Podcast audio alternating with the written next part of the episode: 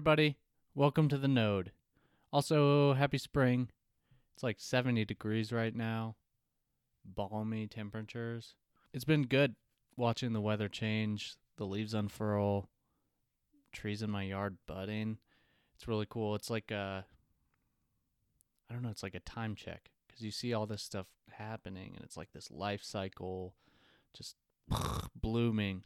And it just really reminds you that your daily routine isn't everything. There's also there's just so much going on in all of the ecosystem that's around us. It's a good little reminder. Yeah. So, happy spring. It's beautiful out there. Enjoy the weather. I hope you're out. I hope you're finding time to get to do the things that you really like to do, and hopefully some of those things are outside. All right. My guest today is Toby Scott. Toby, as you will learn or may already know, is an audio engineer who's had a very successful career. He worked with Bruce Springsteen for the majority of his career. He's worked with numerous other artists, successful artists, and that's to say that Toby himself is a very good and knowledgeable audio engineer. Um, and he's also dabbled in producing, which we get into here. I think you're going to enjoy this episode. Also, with my introduction of Toby, I have a confession.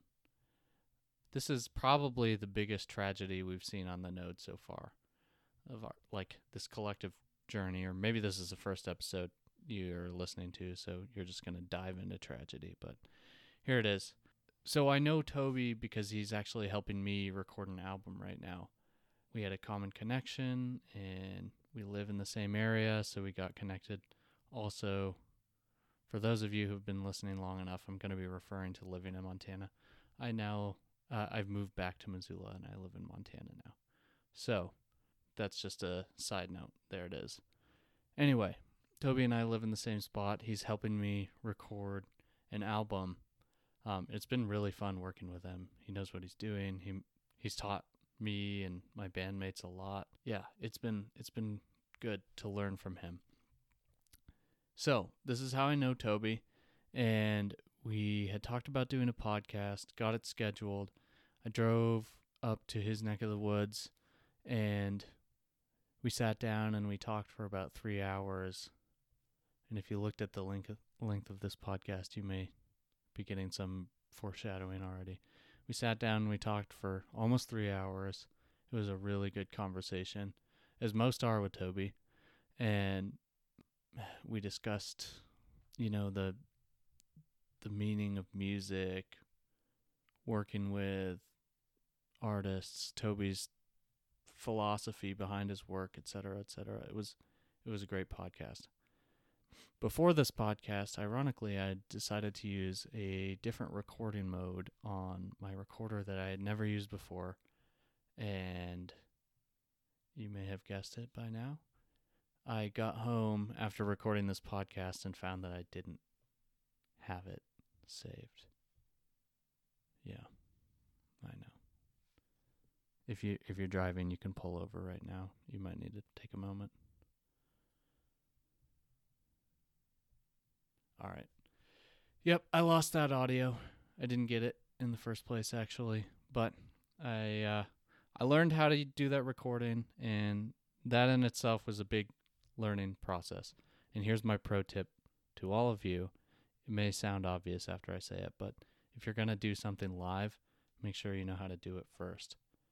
Like, really make sure you know how to do it. That's all. All right. With that, I now bring you my podcast. Oh, and this podcast is great too. It's not, uh, don't stop listening now because I lost the first one. This one's really good too. So. All right. I bring you Toby Scott.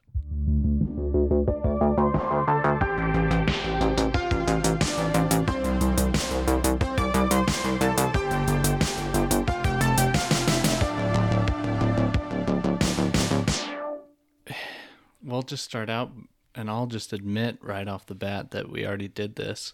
Um, and this is our second go round. So, yeah, we recorded this one time over messed up the recording mode. I don't think anything could be more ironic. Yeah, I'm glad I wasn't the engineer on that project. Yeah. So I guess the second go around, maybe I'll uh, learn the lesson. Yeah. So Those of you who are out there listening, this is his uh, second attempt at interviewing me. yeah, uh, my very first uh, audio engineer on the podcast. So welcome, Toby Scott, for the second time on the podcast. All right. Nice to see you again. Nice to see you too. I'm glad you stopped by. Yeah. Um, do you want to give us maybe give us your take on who you are and what you do, what you've done uh, with your life, with your career? You don't have to get too specific. All right. Well, out of high school, I got involved in music, high school bands and such like that, and then started managing bands. Was successful in getting a couple of them into recording studios in Los Angeles. Mm-hmm. I was based in Santa Barbara, which is 100 miles north of Los Angeles. So it was an easy trip down there. And uh, we did it. The two bands that I got into studios, nothing worked out for one reason or another. They just didn't pan out. Um, in one case, the band bailed out because they didn't feel they were ready. The other one, the uh, singer couldn't record in the studio, he froze. Um, and then my third encounter in a regular recording studio was in Capitol Studios B uh, with a band called the Quicksilver Messenger Service. They were making their record, and uh, I thought it was quite fascinating. And I went, "Wow, you're you're capable of overdubbing." And so I, after that, went out and found a two-track tape recorder that could overdub, and the second the second track per se, Mm-hmm. you could have it in sync with the first track. Okay. And then uh, I don't know, a couple of years later, I got a TEAC 3340, I think it was, the first four-track tape machine Mm-hmm. that had that capability. Recorded stuff. Um, eventually, uh, recorded a few songs. Took them to record companies. They didn't like my particular recording, or they didn't like my particular songs. Uh huh. So um, I decided, out of heck with this stuff doing at home, and uh, went through a very brief engineering course. It was one of the first courses available in Lo- in Los Angeles.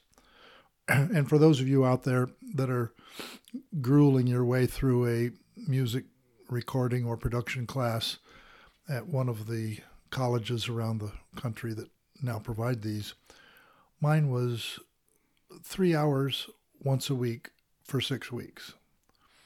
And uh, I think there were 30 kids in the class. And uh, it, it was okay. I, I did well at it. And then there was an advanced course, which then was, uh, I think there was about seven or eight kids in that class. Again, one three hour session uh, for six weeks. But during the course of that time, I decided I'm going to get a jump on the market Yeah. and uh, I bogus up a resume and took it around to studios and uh, happened to stumble into one on a return visit. Mm-hmm. And this is advice to all you kids wanting to get a job in a studio.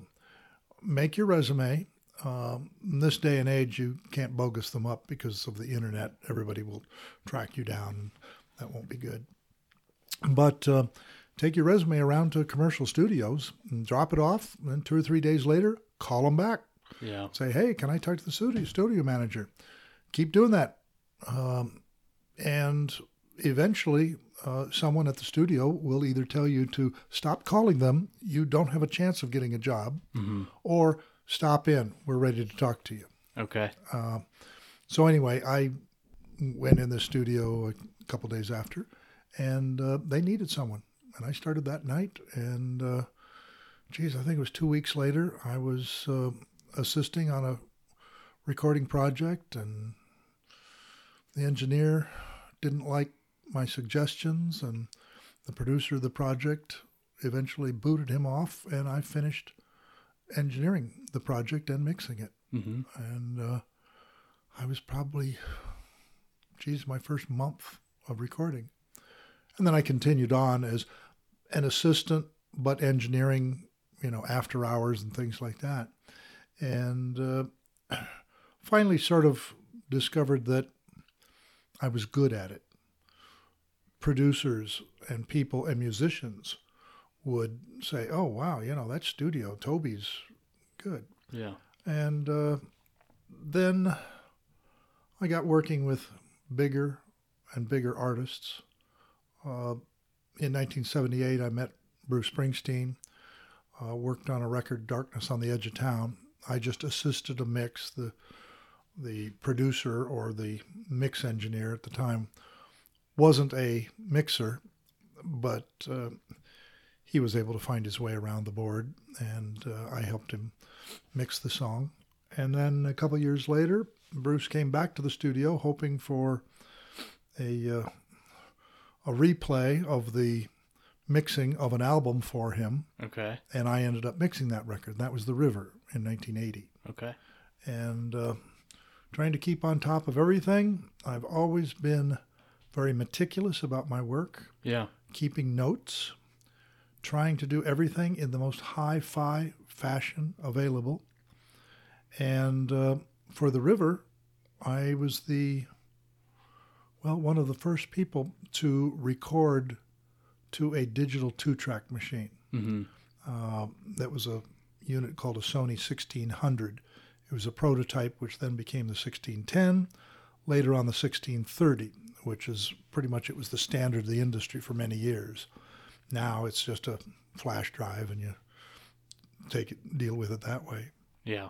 But um, so I did this for Springsteen, and then uh, over the course of the next couple of years, uh, I think I did a Bob Dylan record. I'd done others. I was just, you know, keeping busy, Right. working at the same studio. But now I had a degree of a reputation Mm-hmm. because the River album was Bruce's first big selling hit. Mm-hmm. Uh, he had at least one number one song off of it. I think "Hungry Heart" was a number one.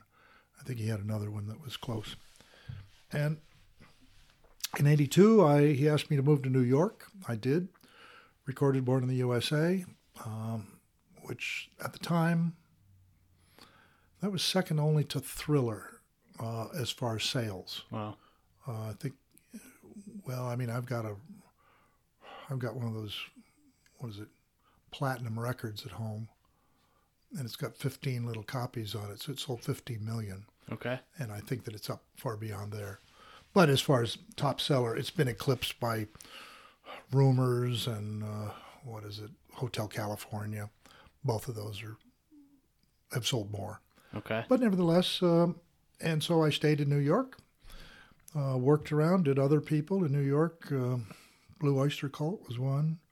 Did a song for a group Helix, I believe, which is up in Toronto. Mm-hmm. Um, mixed assorted records for people. And uh, I think it was mid 80s.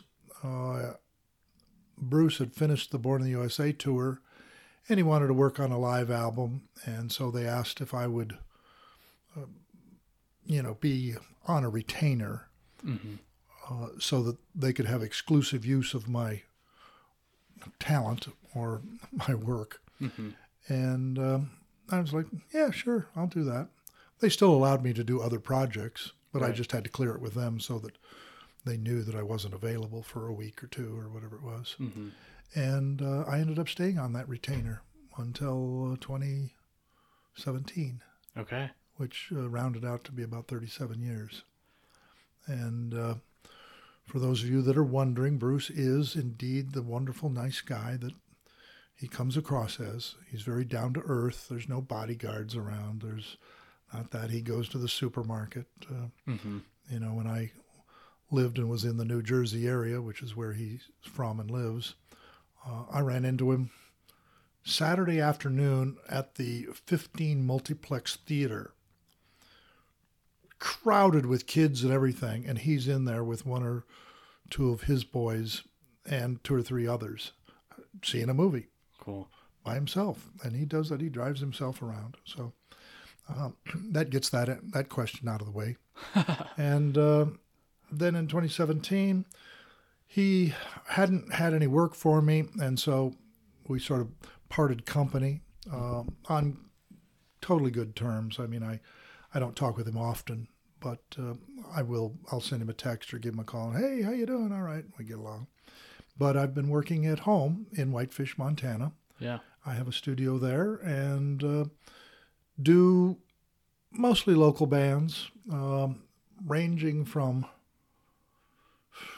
anything. Uh, I've done opera in there.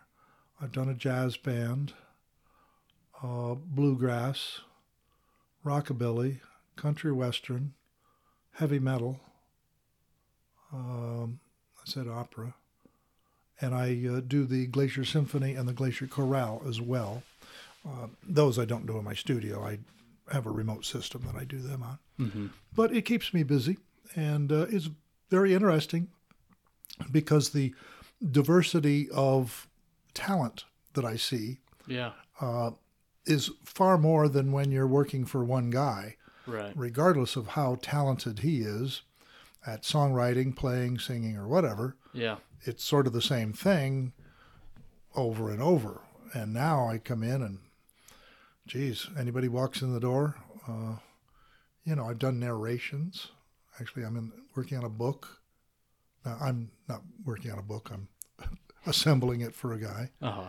And um, I just set up my studio to do 5 1 film mixing. Okay. I have a movie that I'll be mixing dialogue, background, Foley, special effects, and music too, which is normally done by five people, but it's on a budget. So it's me. Yeah.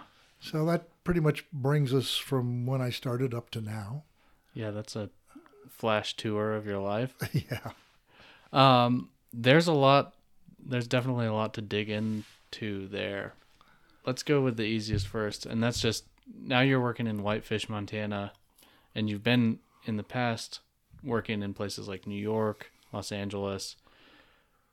Yet you say there's like a body of talent uh, that you're working with in that area. I wonder. It just brings to mind the question of, you know, like everybody moves to Los Angeles or to New York to work in the arts and specifically music. Um, I wonder what your take on, is on that now, working with a lot of different independent artists. Um, do you think it's necessary for artists to move to kind of music meccas like that at this point, or do you think that uh, working independently might be a viable option for making a career with music? I think that uh, a good artist can make their music anywhere. Mm-hmm. Uh, the uh, advantage of being in a city like New York, Los Angeles, or Nashville, they're the three capitals here, Mm-hmm. uh, is visibility. Uh, years ago, it used to be that groups played out in restaurants, you know, bars and cabarets and places like that. Uh, well, when you're in Los Angeles or New York, there's a dozen record companies that they send people out to scout for Right. new talent. mm-hmm. And so, geez, you want to be there, or you're close to where the record companies are. Yeah. And, uh, and so it's a lot easier to say, hey, you know, you go over to the record company and I'm going to play over at this place, or can I audition for you? And if they let you come in and play your guitar in front of the A and R man, Mm-hmm. uh, so I think that you're closer to the action, but good talent is good talent. Mm-hmm. It doesn't matter whether it's in Los Angeles or Whitefish or Podunk someplace. Yeah.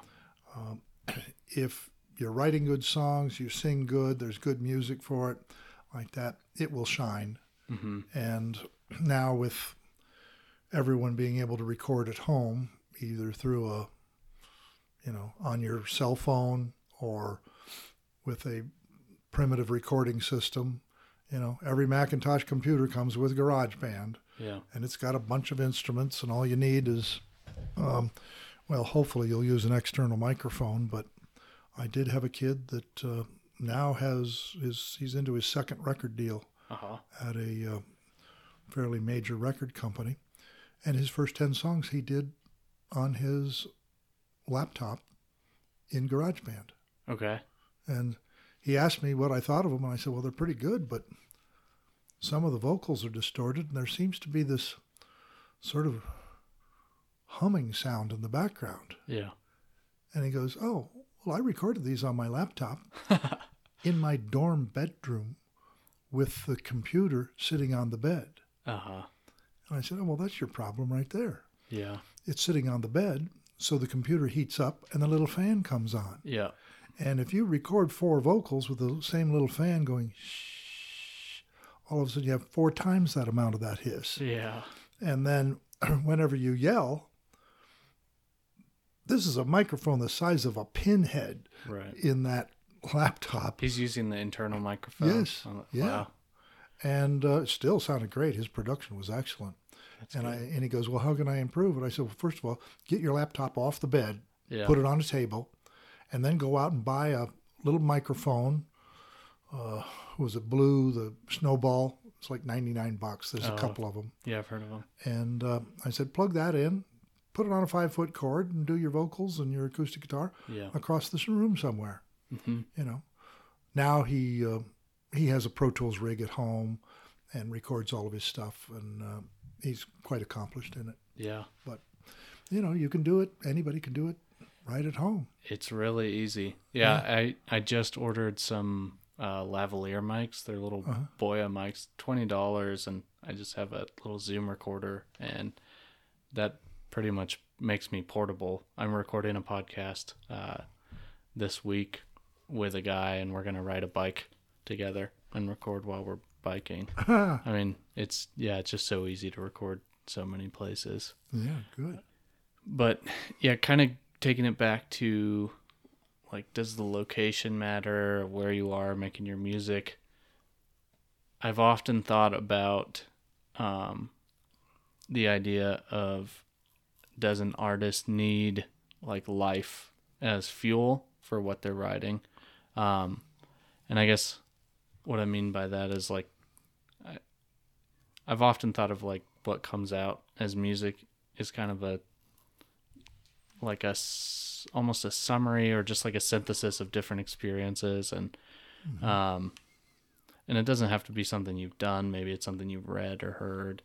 Um and that seems to be part of Springsteen's identity is the New Jersey. And then like you said he's Yeah. the he's the person that comes out in the music. Um I, yeah I just wonder if you have any opinions about maybe like what it takes to generate like the essence of songs. Like working with so many artists is there a common theme? Um do they all have horrible childhoods or? Well, I, I understand where you're going. yeah. And most of the artists, songwriters that I've worked with, uh, generally they work at it. Hmm It's, you know, every once in a while you hear, oh, wow, this came to me in the middle of the night and I got up and I wrote it down and geez, it took me 15 minutes. yeah That happens occasionally. And uh, if if you're of that mentality to be able to uh, wake up and get you know the first verse of a thing and then be able to uh, uh, continue build on that construct it to get a second verse and a third verse and they all sound good. Great. Um, other times i don't think it's quite so easy. And uh, so a lot of songwriters they'll work at it.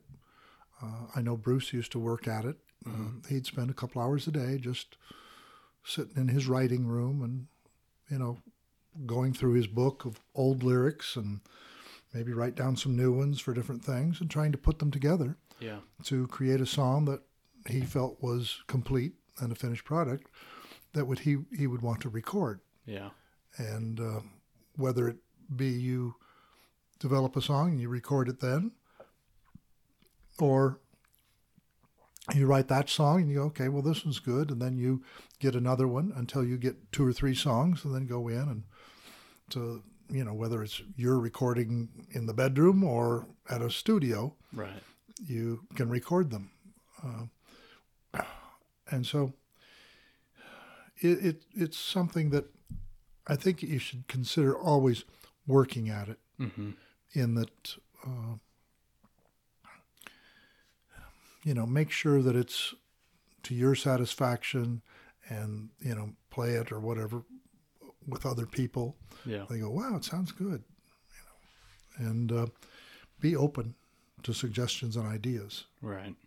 Just because you never can tell. I mean, somebody could say, "Oh, you know, if you change this word to that or this, that, or the other thing, hmm it could make the difference to, you know, make or break the song." Yeah. I mean, you never can tell. Yeah. Yeah. Being open is a, well, just taking feedback and criticism.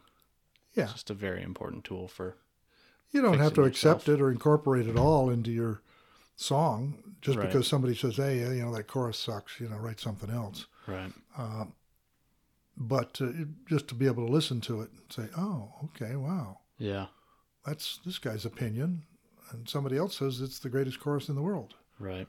So you never can tell. Yeah, no, I've had uh I've had feedback that I'm like, okay, that's good advice, and then other feedback is like, oh, well, this like particular thing makes me feel bad or like less uh you know, I don't like these lyrics because they make me feel this type of way. And then in my head I'm like, well, that's kind of what I wanted. I want Okay. like just a little bit of the uncomfortableness. So yeah, just depends on where you're getting it and what that feedback says and ultimately maybe where you want to direct it as an artist. Yeah. But um I wanted to get into well, earlier on you said that at one point you realized you you were getting good at recording. Um and I just wanted to take it back a little bit to that.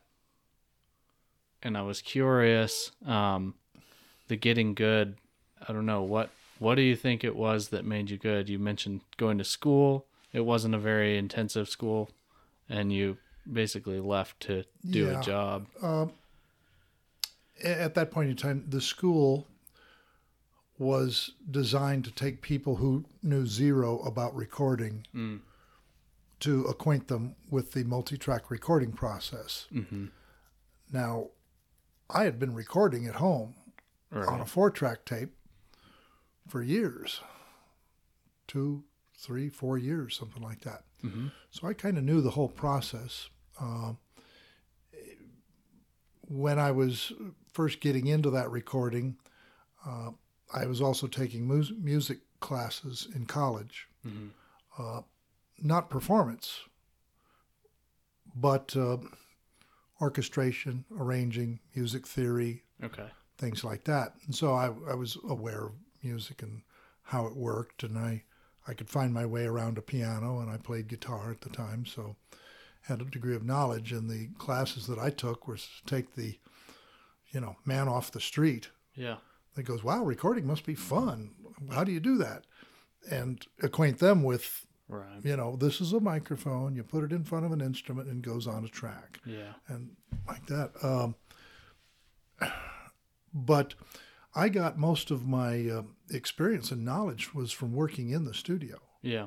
Uh, I was fortunate enough to work with some great producers and uh, engineers, and they were kind enough to pass on the knowledge to me Mm-hmm. of like, oh, this is the way we did this, and this is the way we did that when I recorded this song or that song. And uh, some of these people were legendary. Yeah. Uh, the one, probably the, the top of that list would be a producer named Tom Dowd, mm-hmm. who, well, prior to becoming a recording engineer, he was a nuclear physicist and worked on the Manhattan Project during the war. Okay. So that just sort of sets the stage as to this guy's intelligence. Yeah. Um, I think he also moved recording consoles from a knob to a slider. Mm. And uh, the early sliders, you reduced the volume by pushing the slider away from you, Yeah. The track. And then he said, no, this doesn't seem to work. And so he turned it around so that nowadays, when you reduce the volume, you pull it towards you Yeah. which turns it down. And uh, this guy recorded. Well, some of, he was one of the starting people with uh, Atlantic Records. Okay. Um, he recorded Ray Charles, Yeah. the original work of Ray Charles. Uh, he told me about he would work with, uh, I think it was Arif Mardin, uh, who was an attorney, and they would bring groups up to the law offices and shove the desks aside and record them in there. Okay. And uh, then he also went on, he found Lynyrd Skynyrd and recorded their first few albums. He did probably three or four records for Rod Stewart, if not more. Um, he was the engineer, uh, and I met him through a producer that I worked with regularly, Steve Cropper, who was the guitar player for a group called Booker T and the MGs. Mm-hmm. Now, they had a hit with Green Onions in like 1959 or 60. I mean, these guys go back there. Yeah. And uh, so they had recorded at Stax in Memphis, I believe it was. And uh, Tom was the engineer, and he taught Steve what to do, and then Steve sort of taught me how to do it.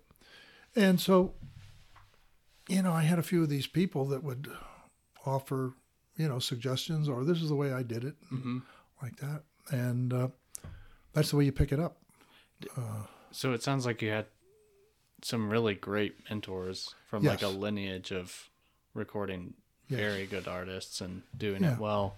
Did you seek out these mentors, or did you know who they were, or did you kind no, of collide with them? It was uh, just a case of I was working at the studio, and it's like, hey, you're assisting on this session. Yeah. And this guy's the producer, and this guy's the engineer. Mm-hmm. And I, I, eventually moved into the position of being the engineer mm-hmm. Because I got along with the producer really well. And so, no, these were just people that walked in the door. Right.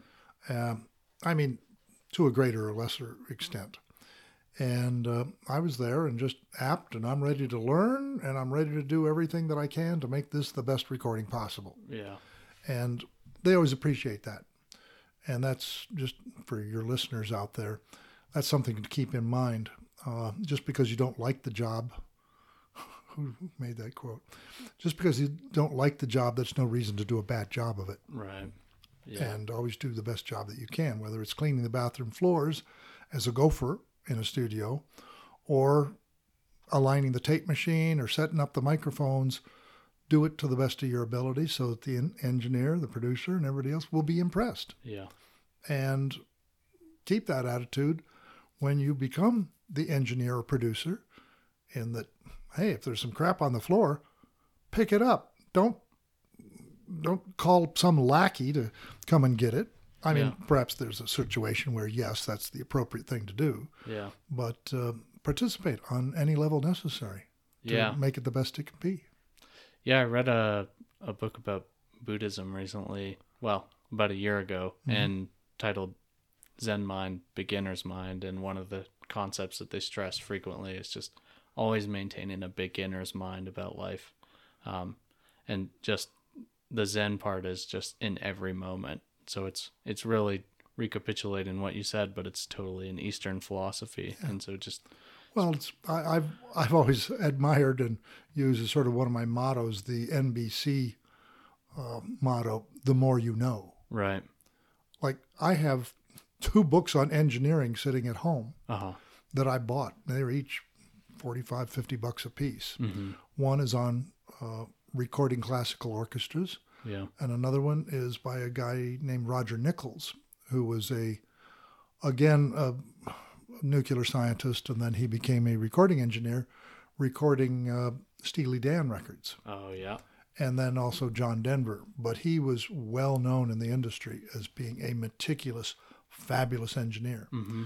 And I didn't realize it until I was doing some work. I knew him. And so I would get information from him. Yeah. Direct.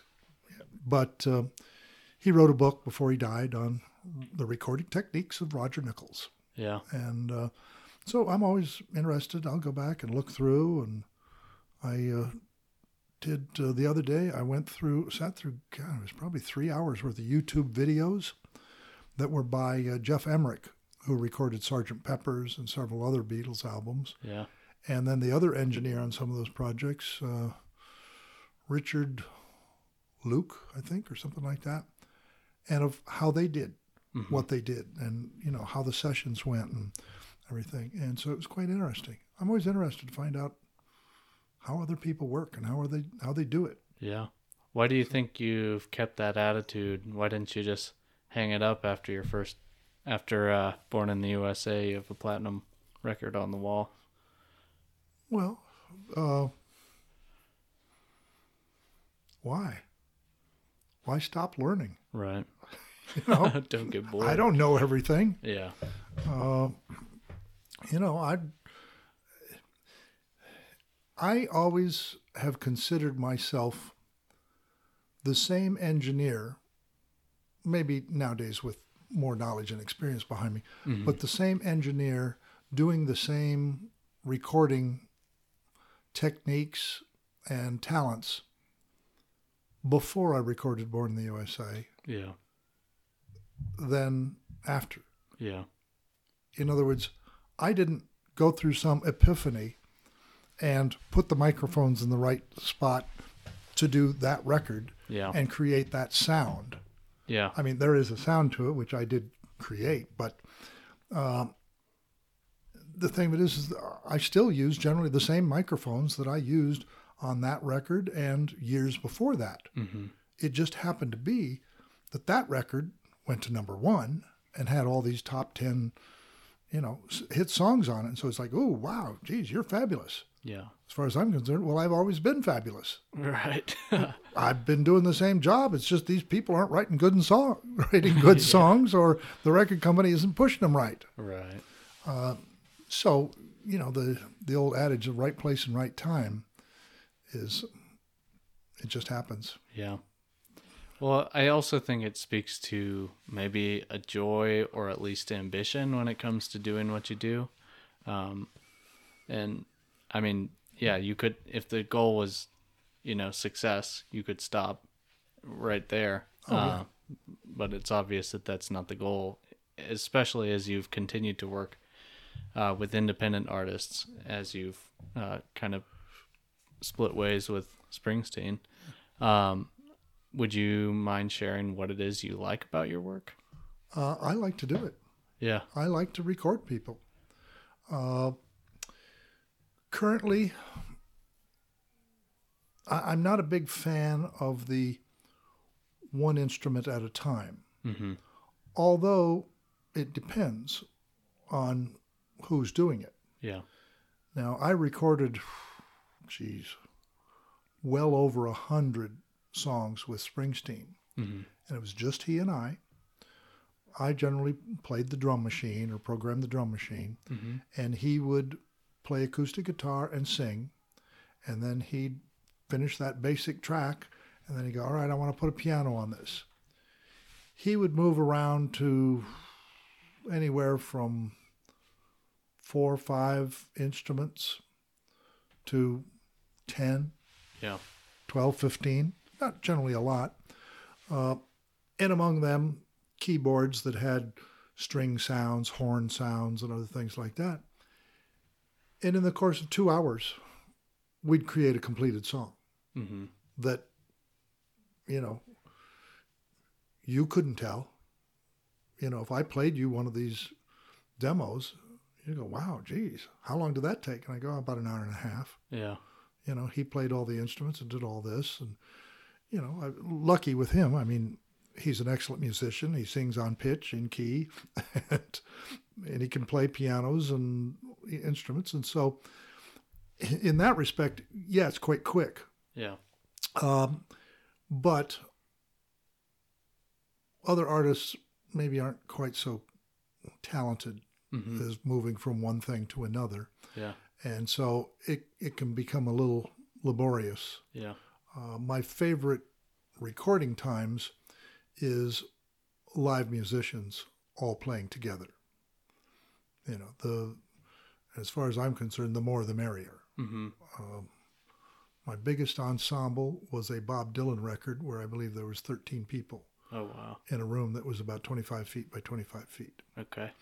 You know, three guitarists, two drummers, bass, piano, organ, two or three background singers, Bob playing guitar and singing, and a saxophone player. Mm-hmm. Now, all these people were top musicians. Yeah. You know, they're playing with Bob Dylan. So, uh, but, geez, it was great. Yeah. Loads of fun, boy. Let me tell you, when you're sitting behind it, you don't goof. Right. There's no goofing. you know, Yeah. there's no mistakes in that sort of a deal. Right. And uh, you have to do that. And the thing it is, is that I keep the same attitude, whether it's some three-piece band from Whitefish or a four-piece band from Whitefish that Right. they're out there playing. I intend on getting it right Mm-hmm. the first time. And um, if they can't get it right the first time, well, they can do it again Yeah. and again and again until they do get it right. And uh, that's just a matter of experience in the studio, Yeah. which for me, I've been in a recording studio for over 40 years, Mm-hmm. anywhere from an hour or two a day to 18 to 20 hours a day. Yeah. And so, you know, the old, uh, what is it? Malcolm Gladwell wrote uh, The Outliers, Yeah. the chapter on 10,000 hours. Right. Of, you know, he used the example of the Beatles and uh, Bill Gates and then one other person. And I was thinking, wow, these people, they should do that. And then I went, wait a minute, I put in 10,000 hours in my first two years of working in the studio, For sure. you know. So, Yeah. Well, and it, I guess I'm curious about like what you you like the process. You like the, is it is it the music? Do you like to listen to the music? Is it the the act of doing the recording? it's the creative process Mm-hmm. and the moment of creation. Mm-hmm. Uh, years ago, when I first started out in the studio, most of the records were done with a band that was not the band signed to the record label. Yeah. It was a band of studio musicians. Mm-hmm. These guys are experts bass, drums, guitars, keyboards. They're experts. All they do is record songs for different people Right. sometimes two and three, four different artists, maybe four different songs or five or six different songs in different studios in the course of a day. Mm-hmm. So they get used to listening to a song, going, oh, yeah, we can do this and that. Yeah. They're experts at it. And that sort of moment of creation, when they're listening to it and they go, okay, and then they go out in the studio and they go, well, let's do a take Yeah. and they play the song through and it sounds pretty good and then they make some adjustments and then second third fourth or fifth take Right. all of a sudden they've made some adjustments and all of a sudden it's like wow Mm-hmm. that was it that was really cool Okay. and they go okay well that's our take what's the next song Yeah. and then they move on you know that's really exciting. Uh, you know there are other things uh, you know when you're doing a guitar overdub Mm-hmm. and the guy plays it a couple of times and he goes oh wow that's great you know. Um, another one exciting moments in the studio that you know make it worthwhile um, recording big sections. Yeah. you know a horn section. You got a five piece horn group and they're out there they don't play one at a time Mm-hmm. you know you got the baritone the tenor and the soprano saxophone a trombone and a couple of trumpets Yeah. and these guys are all together and generally the ones that are the best ones are what they they do what we call head charts in other words they don't write anything down they just remember the part Mm-hmm. you sing it to them like hey i want this old you know soul feeling like And they go okay great you take the high number you know Uh-huh. they just talk amongst themselves and they make the part and then bingo Yeah. they say, play it through and we'll throw something down. So they do it, and you're like, wow, that was great. Yeah. You know, you maybe give them an adjustment. Um, string sections are big. Now, string sections are written out. All those players, they want music in front of them. Right. But you'll have a composer create the string parts for a song that you've been listening to that's, you know, acoustic guitar, piano, bass, and drums or something like that. Mm-hmm. And the guys put the vocal on it, and then you put the strings on there, and boy, there's sometimes it's it's quite emotional. Yeah. because a, a great string part can just enhance a song and you wow, Mhm. this is cool. And if you've got whether it's small group, 15 piece or a 30 piece thing out there, or uh, let's see, film scores tend to be bigger. I've only done one of those, but uh, you know, there's a lot of musicians out there, Yeah. and you get a, you know, an orchestra which is percussion stuff, horns, woodwinds, uh, strings, and they're they're playing a score Yeah. and it, it it's again it's something where you you better not be right out of school because there's no making a mistake and going oh hey can you guys do that one more time Right. no Yeah, I mean, it's just a flow when Yeah. something like that is going on. mm-hmm. And yeah, it brings me to the question of when you are sitting in that studio and you're like, okay, I've got, I've got 13 musicians that are about to play. What's in your mind, and what is it that you're trying to capture? Like, what is the objective? I mean, theoretically, you could just throw a mic out there, but what are you doing to really capture that moment? well i put the mics out there Uh huh. in the right place hmm so that they hopefully translate the sound of the instrument Yeah. so that it comes across sounding like that instrument in the control room. And then the rest of it is uh, just sit back, Yeah. listen to it. In the course of multiple takes for a given song, that's when the engineer has the opportunity to change something. Okay. You know, you might do a the first take of a song and you listen to it and you go, "Oh, gee, that snare drum sounds a little tubby."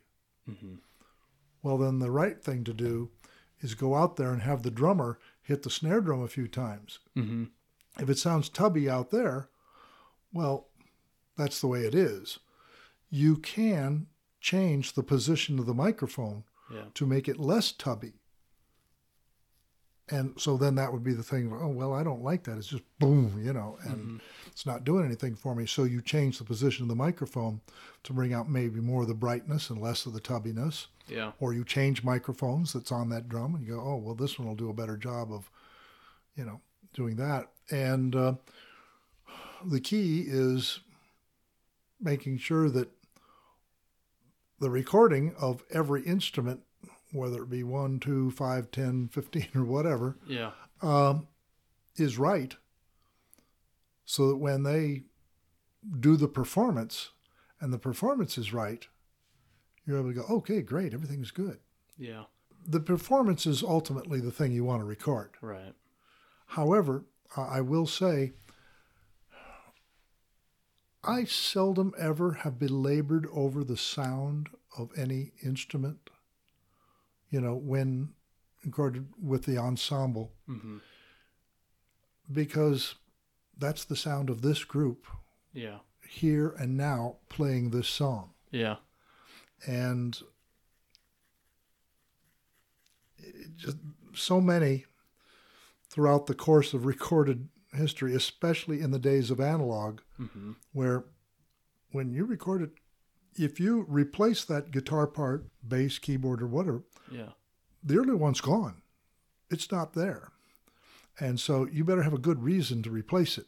You know, either he performed the part poorly hmm or something like that. Um, but generally, the sound of stuff is just that's the way it is, Yeah.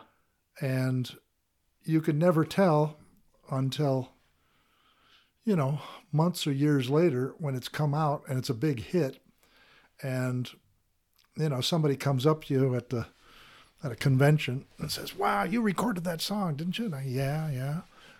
How'd you get that snare drum to sound like a coffee can?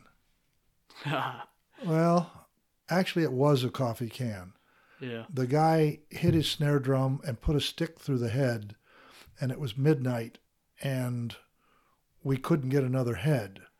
And so we decided to just use this coffee can or the side of the snare drum Yeah. and going clank, clank, clank on it, and uh, seemed to work at the time. And Yeah. since it sold two million copies, I guess it sounded okay. Mm-hmm. But no, we didn't go through 10 snare drums until we found this exact one. Right. I mean, nowadays you can with virtual instruments and stuff like that. Yeah. You know, you try and find something that sounds appropriate. Tell the drummer, tune it up, turn it down. Can you do this? Put a capo on that guitar, something to get a little bit different of a sound if things aren't working out together. Yeah. So it sounds like there's almost two parts. One, you're almost co parenting the song. Like you have to have a shared vision with the person playing the song because mm-hmm. you don't want it to come out sounding something other than the way the song is intended to come out. So you have to intuit, like, what is this song conveying? What is it supposed to sound like? And on the other hand, it is just a time and place that you're not going to be able to recreate in the future. So there's an element of well whatever is will be Yeah, right. And you want to go with the artist's concept mm-hmm. if they have a concept or an idea. yeah But oftentimes, if the artist is open and receptive to what's going on in the now mm-hmm. and hasn't been at home thinking, oh boy, it's going to sound like this, and he has a vision of various things, well, yeah that makes it sometimes hard to overcome. mm-hmm. Uh, but the engineer and the producer may guide him or maybe not. Uh, the engineer has a lot to do with the sound. yeah Uh, he can shape it in a direction. You know, you might hear something where the guitar player is doing, chicka-doom, chicka-doom, chicka- you know, doing some sort of a hillbilly beat. mm-hmm. And so what you do is you put what's called a slap. It's a tape delay Mm-hmm. on the vocal. And so, you know, that sort of Elvis yeah tape slap thing. And that adds to the hillbilly feel because this is a, it's a standard trick to, you know, to do. mm-hmm. And uh, so you do that. And then maybe the drummer is uh, whacking a thing and you'll put a little slap on him. So rather than it going bang, bang, it's yeah uh, there's a John Lennon song that you hear the drum and it's bang, bang, bang, bang. It's banging. They put that on it. I don't know why they did that, but uh, you know, for well, like the song "Born in the USA." mm-hmm. Uh, when we went in, I wanted to make sure that I could leave the studio with my sound. Mm-hmm.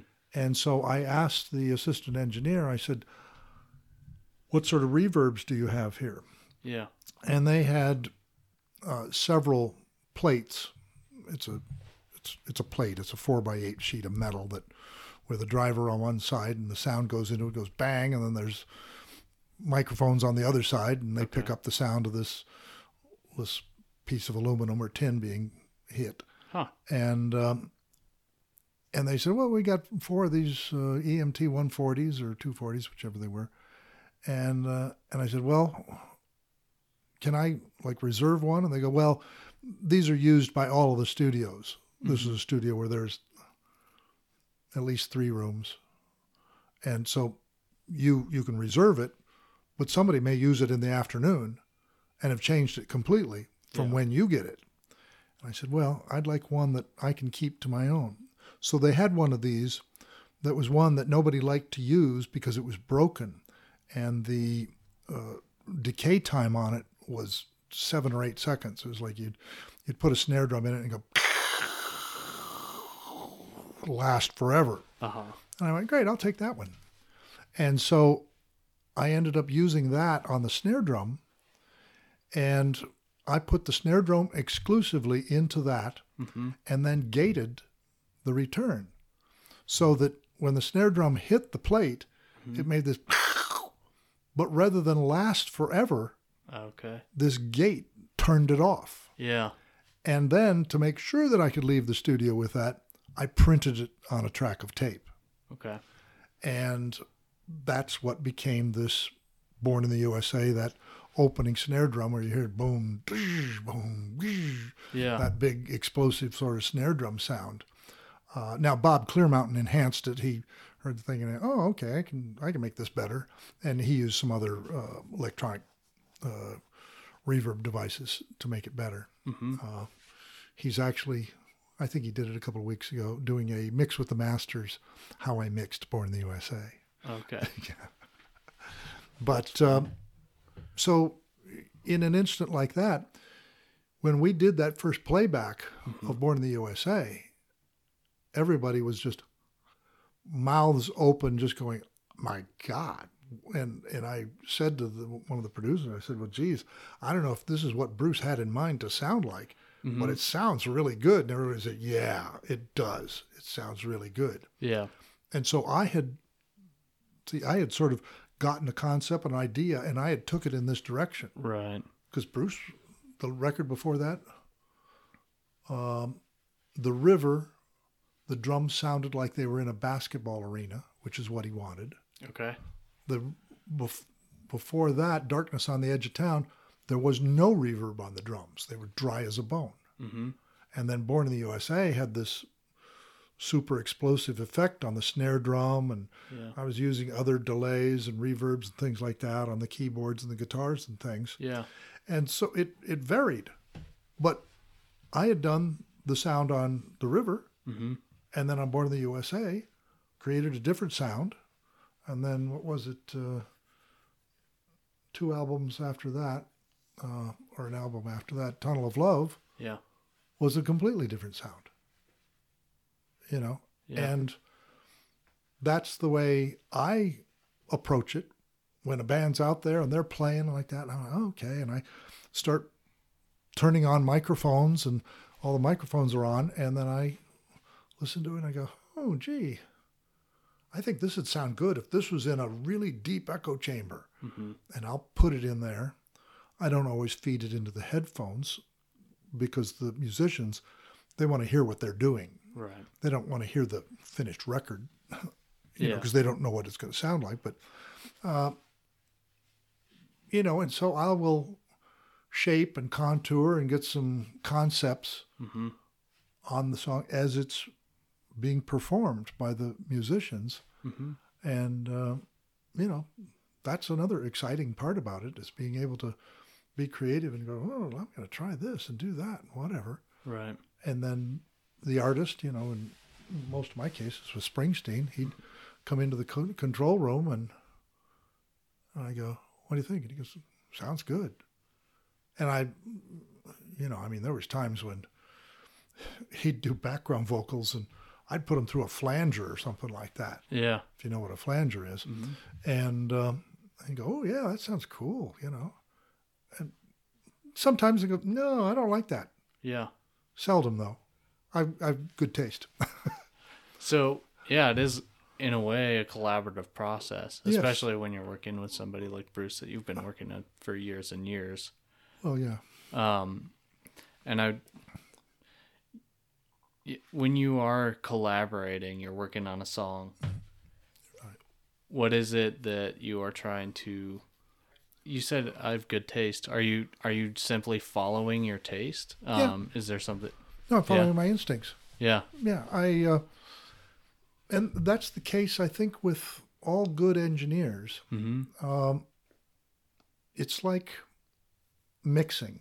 Yeah. Mixing this is the final step in recording a thing, Un- unless you're recording it and you're doing it direct to stereo or direct to a disc or something like that, which doesn't happen much anymore. But uh, in the in the final stage of making a record is the mix, Yeah. and yeah, regardless of the echo, reverbs, or effects that you put on anything, Mm-hmm. the physical sounds of the instruments and the balance between them is a talent. Yeah.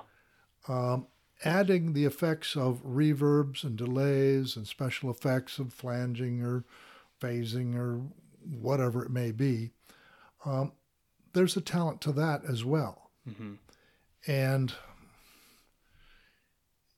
you know, there's the classes out there that I'm sure hundreds of thousands of people pay for mix with the masters. Right. And these guys, Clearmountain, and uh, several big name mixers, they hold these classes, Mm-hmm. And they say, "Oh, well, geez, you do this and do that, and whatever like that." The thing that they can't get across is when you use it and how much. Right. You know, uh, it's like when you put that delay on the guitar or the effect on the guitar, and it comes out and it sounds great. Mm-hmm. The record goes on to sell millions because of this great guitar sound. Yeah. You know, you give it to another engineer and he goes, Oh, what'd you do? Oh, I put this effect on the guitar. Oh, okay. So he'll stick it on a song that he's mixing. Mm-hmm.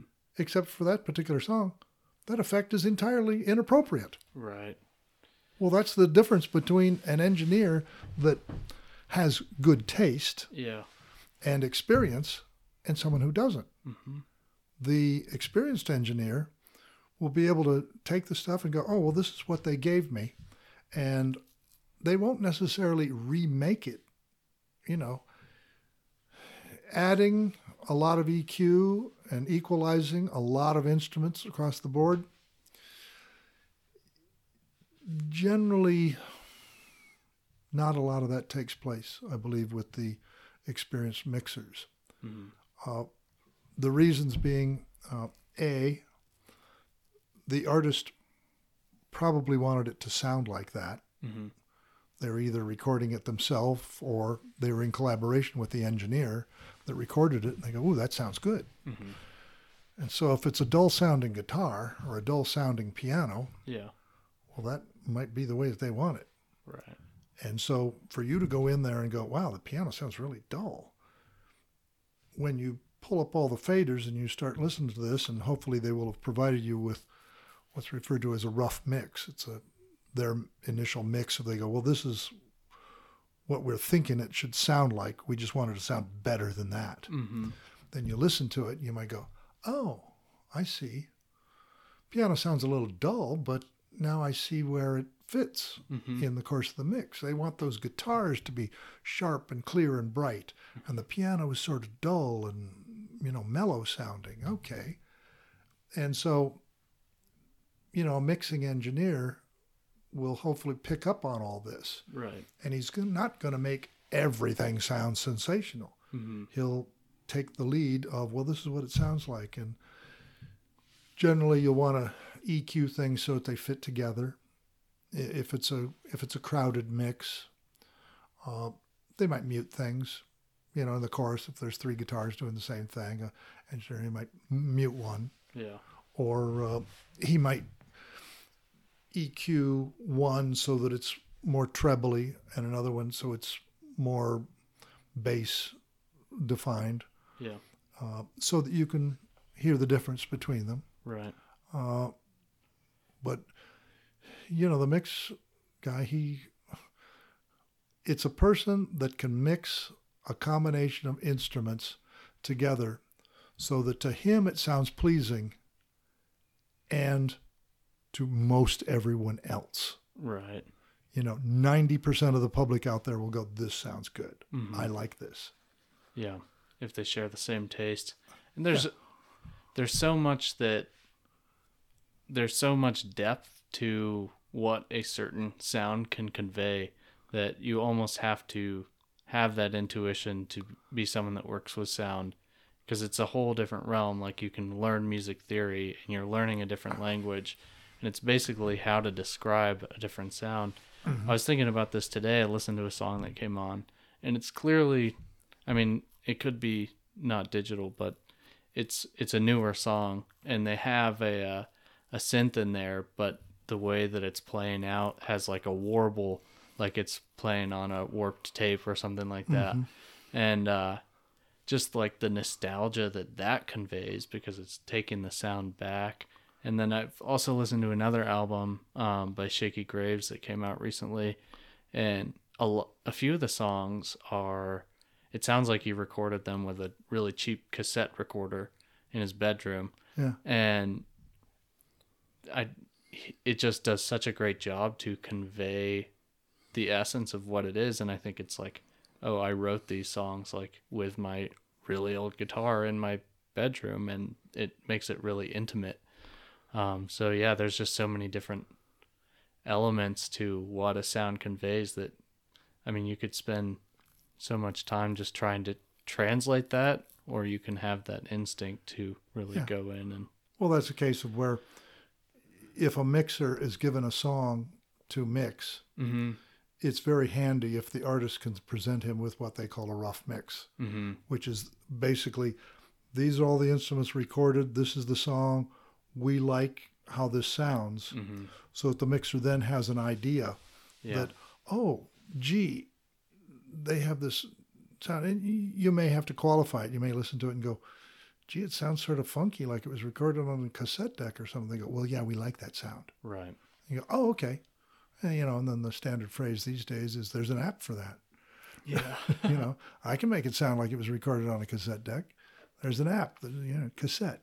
Right, Um, but th- those are the things that, you know, a mixer, it's just, it happens that his taste mm-hmm, is liked by the general public. right, And so it, it also helps if, uh, you know, if the song's good.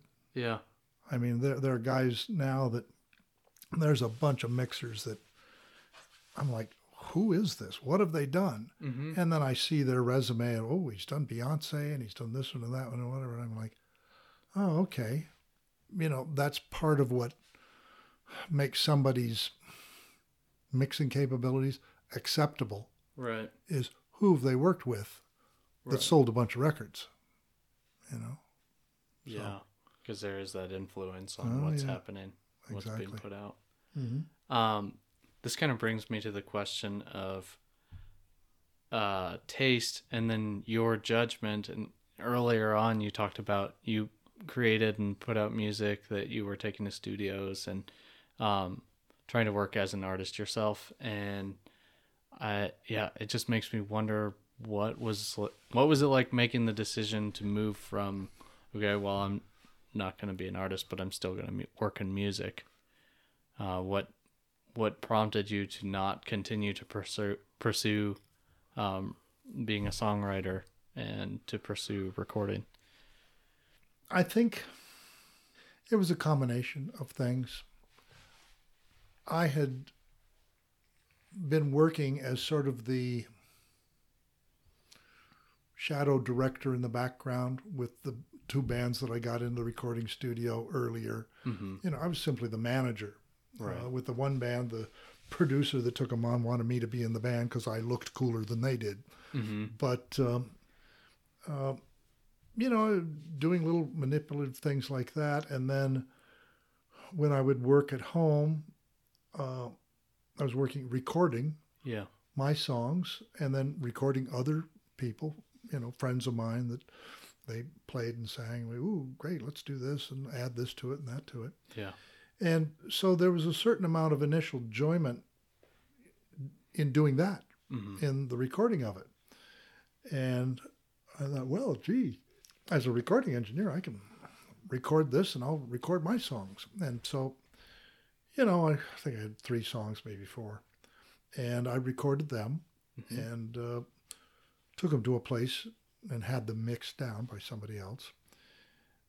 And then when I went to the, re- the record companies, and I went in London because they're a little bit more open there than they are in Los Angeles or New York. Mm-hmm.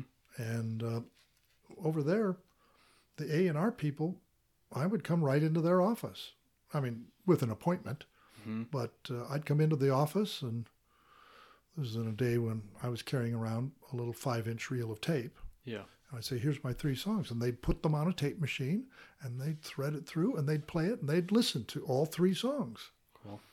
And at the end of the three songs, they go, Well, it's pretty good. Uh, it's not really what we're looking for. It's a little too personal, or a little too this, or a little too that, or something. Mm-hmm. Not, it's, it's not, it's not selling me on it. Okay. Oh, okay. So I did that with probably three or four, if not maybe a half a dozen companies. Mm-hmm. I, I lived in London for, I guess, about six weeks or so, and I had an apartment and a job. And just on the days off, I would call up the record companies or go by and, hey, will somebody listen to my tape? And they go, yeah, come by tomorrow or whenever. Yeah. They're quite receptive and open. And uh, so after you get rejected for three or four or half a dozen times or whatever, hmm I was like, hmm, okay, well, I guess I'm not going to be an artist. And so I just said, well, I guess my reason for being here in London has expired, Yeah. which my reason for being there was to have access to record companies. It wasn't to play out at gigs or do anything like that. It was just to have access to record companies, and uh, and so when I got my half a dozen rejections or something, I went, "All right, I'm out of here. I'm going to go home." Yeah. And so I packed up and flew home, and uh, ended up um, in Buffalo, New York, the first year I was home, and again managing bands and recording a couple of artists. hmm And after I recorded one guy and I took him down to New York City around a few record companies that all, nah, you know, I was like, geez, why am I beating my head against the wall trying to promote somebody else? Yeah. And so I said, I'm going to get in there and be a producer. Yeah. And I thought, what does a good producer need to know? Well, he needs to know music and have good taste for arranging and how to put stuff together. Felt I had all those talents. And then the other thing was engineering. Because all my engineering had been home hmm on my little four track machine. Although I'd seen big studios, I went, well, then what I should do is I should learn engineering and get a job being an engineer so that I can master that craft hmm and then I can go into producing, Okay. which I did. Um, you know, I became a good engineer and I started producing things. And then uh, I guess I became lazy. I know another guy that's a very famous mixer, and he did the same thing. As a producer, you have a possibility of making a tremendous amount of money hmm if the artist sells because you get generally anywhere from 5 to 10% of the retail sales and they give you an advance before you start the record and then they give you the remainder of your your funds or your advance Yeah. when you deliver the record. But a producer is involved in producing the artist, which it's an involved process. hmm You have to get together with the artist and you listen to their songs, whether they're playing them on piano or whether. So you listen to their demos and you record them on a cassette deck or whatever. Yeah. Then you go home and you listen to all the songs, and you might work with the audience, the artist for a week, two weeks, two months, or two years. hmm There used to be an aspect that they called artist development, that was part of signing a band, Okay. and that was money that was specifically to take a potentially good artist, singer, songwriter, performer hmm and help them develop into a better singer, writer, performer. Right. And so, anyway, as a producer, you're doing this. You're kind of bringing the guy along, helping him hone his songs down and do that. And then, if the artist says, "Oh, well, I, I want to have a band," you know, Mhm. so then okay, well, get a band, and the artist and their manager will get a band. But then the producer steps in and says, "Okay." Then he has to help work out the arrangements with the band Yeah. if you want to go that route. If you want to go the fast route, you just go, okay, these songs are good. Let's go into the studio and hire a bunch of studio musicians, and they will work out all the good parts. Yeah. And so you go in and um, you know, studio musicians of the band record the the tracks. Mm-hmm. Well, you have to go home that night and say, "Well, we did six takes of this song. Yeah. Which take is the best?" And this song, same thing. A lot of homework Yeah. for the producer. And, you know, I mean, you can do that. And then you go into the studio and think, oh, this song, it needs, uh, you know, this one needs this instrument and that instrument. And you can talk to the artist about it. Should we put these on? Yeah, okay, right, you know, Mm-hmm. if you've got the budget to do it. And it, it's just, there's a lot of homework in being the producer. Yeah. And about the time when I was pulled in or offered and given producing jobs, uh, it wasn't big acts. It was small, brand new acts that Mm-hmm. may go nowhere or probably will go nowhere. Right. And and so I was I sort of went, you know, I always balance amount of effort with the amount of reward. And I go, okay, I can spend 40 to 60 hours a week producing this group Mm-hmm. for six weeks, probably closer to three months Mm-hmm. because there's pre-production and there's the studio time and after the time and you know like that or and in which case i'm going to walk away with x thousands of dollars Yeah.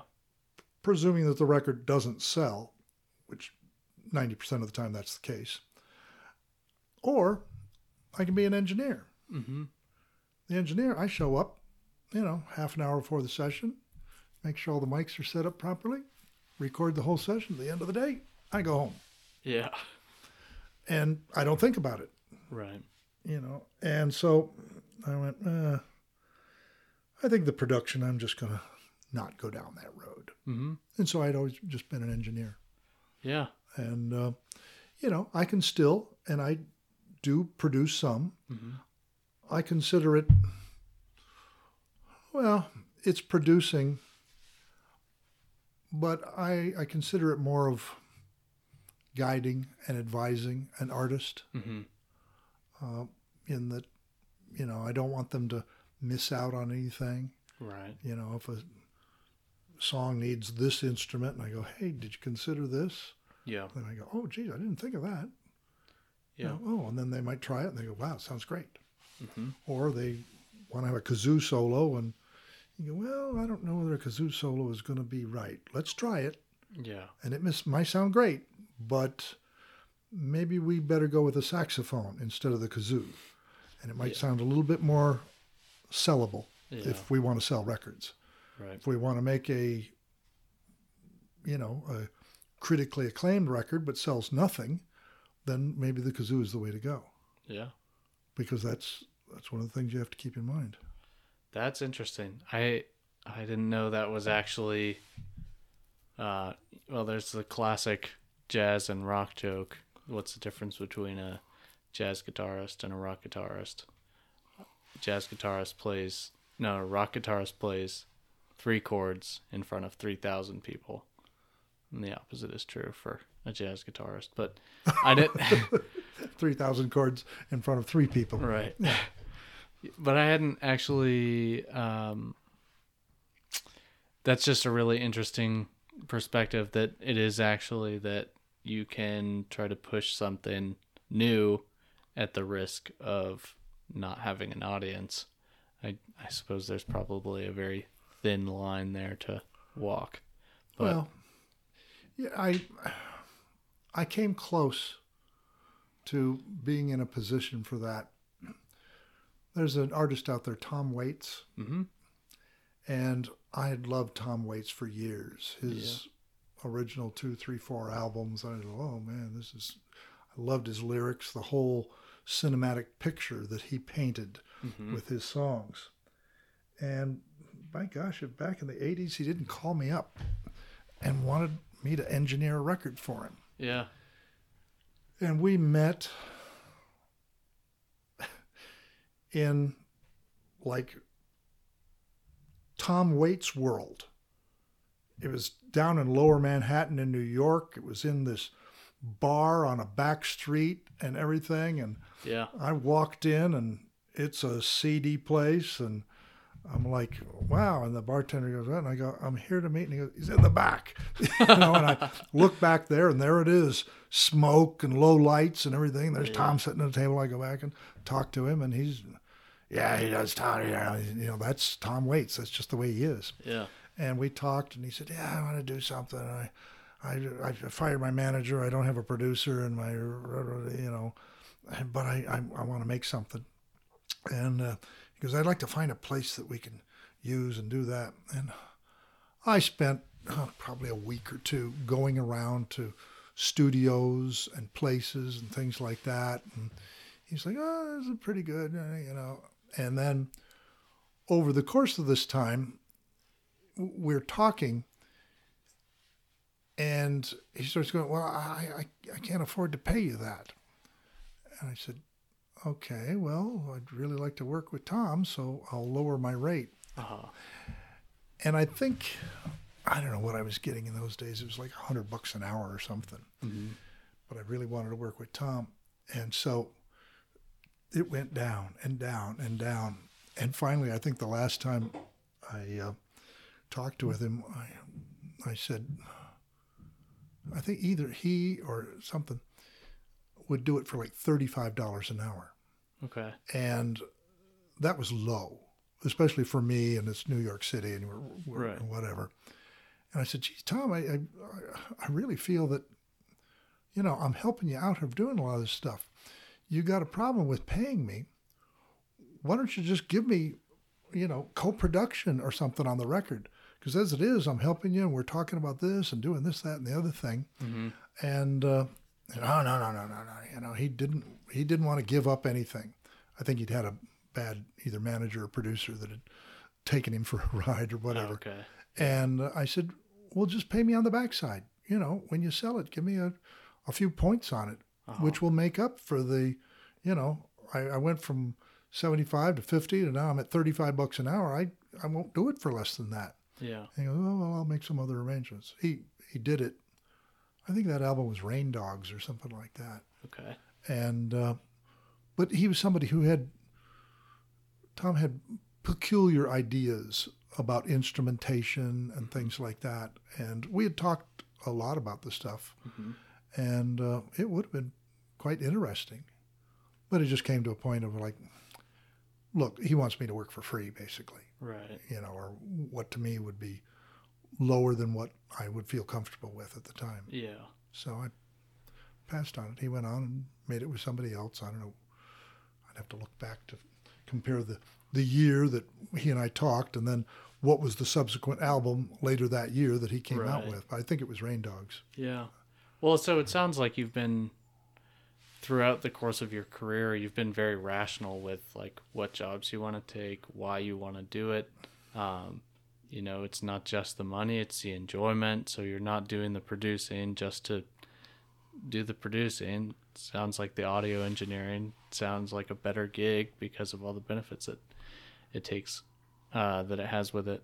I just think that's a thinking about that in retrospect is valuable to someone in my position with most of you know what I'm going to do for a career ahead of me um and just other younger people I think it's very valuable to see the different perspectives that folks have when they pursue a career and yeah I appreciate just kind of your elucidating what you've done as you've chosen these different routes for your life Yeah.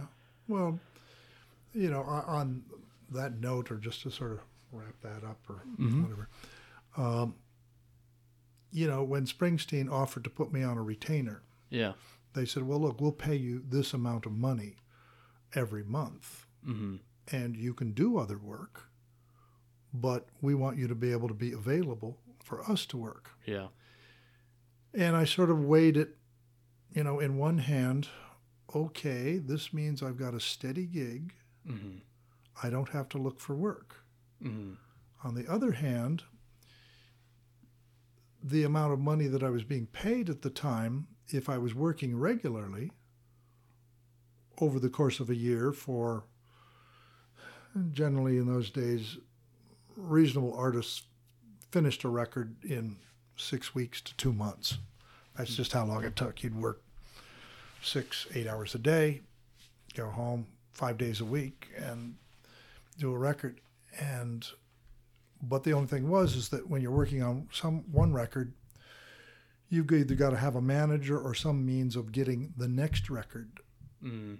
all lined up so that it starts within a few days of when you finish this record. Really? So it's a little bit of a challenge. uh, You know, it's uh, you got to step from one moving car to another Yep. and keep moving forward.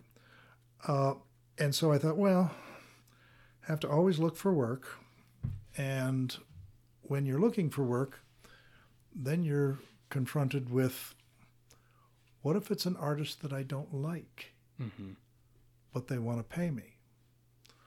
Uh, I've, I've found at some point in the course of my career, oftentimes your rate reflects how much you want to work with this person. Yeah. Like Tom Waits, I lowered it considerably. Right.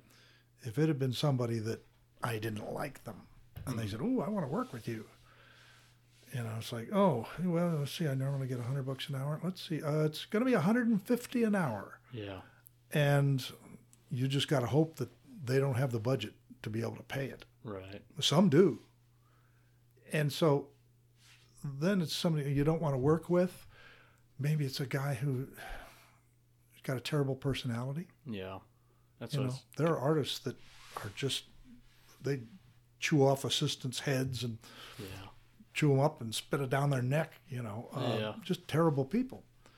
And so these were the things that I was weighing, like oh, always looking for work, one job to another, possibly working with people that I don't like or don't want to work with. Maybe it's music that I don't like or don't want to work with, Mm-hmm. thing like that. Yeah. Or take this kid, this gig with Springsteen.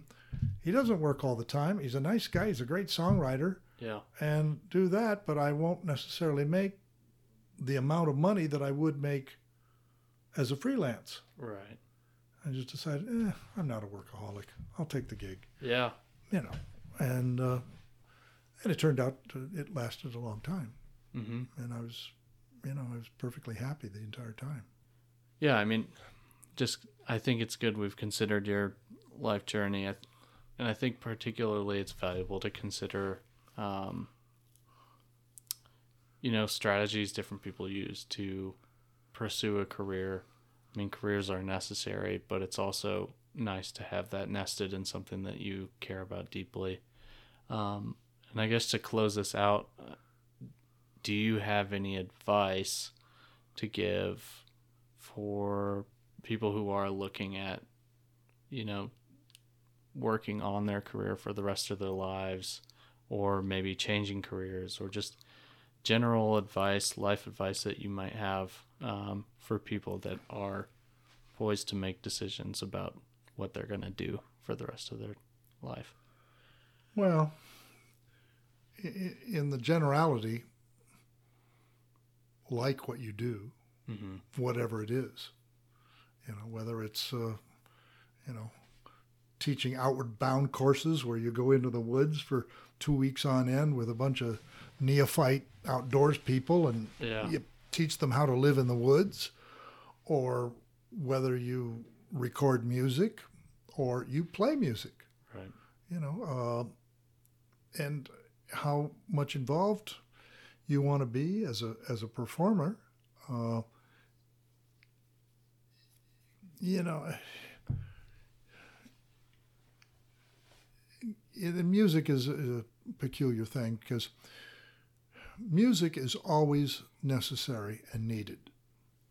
Um, I one time I decided I wanted to be a drummer, so I took drum lessons, and this guy that ran the drum store, that uh, he didn't teach me, but one of his students did. Mm. The guy said, "You know, being a musician got me through the depression, because it didn't matter how little money anybody had, or how miserable they felt, or the times were. Mm-hmm. Everybody always likes to hear music." Yeah. They can always come up with that quarter to pay the admission to get into a dance and you have to understand this is the the 30s was the depression Yeah. and they can always pay that quarter they'll always put the quarter in the jukebox down at the bar Mm-hmm. and they will always pay for music and uh, so that's a particular career and whether you're recording music and trying to sell it over the internet uh, spotify or whatever the avenues are or whether you're playing every day out out and about. You know i uh, one time encouraged my son who was taking piano lessons and i said you want to make some money? Take that little 49 key keyboard Yeah. over to the restaurant that's like 200 yards from our house. Uh huh. and you know the manager of the place and we've checked with him. He'll let you set it up and give you a little beer pitcher. You set it on top of your little keyboard and you rattle out the songs that you know. Mm-hmm. i said i'll bet you anything you'll make 20 bucks an hour. Yeah. and he, he never did it but that's something you can do. You you don't have to go to a bar or restaurant where they are paying you Mm-hmm. you can just go in and hey can i set up in the corner and i'll just my little amplifier and i'll just give a little background music Yeah. and you can make money uh, and so i think do what you like and do it to the best of your ability Mm-hmm. are the two sort of watchwords or motto Yeah. and uh, if you can't do that keep it in mind Yeah. you know when i i played music in the evenings and i worked delivering appliances for a few years Mm-hmm. that's actually the job that i left when i decided to pursue a career as a musician and made my recordings and went to london Right.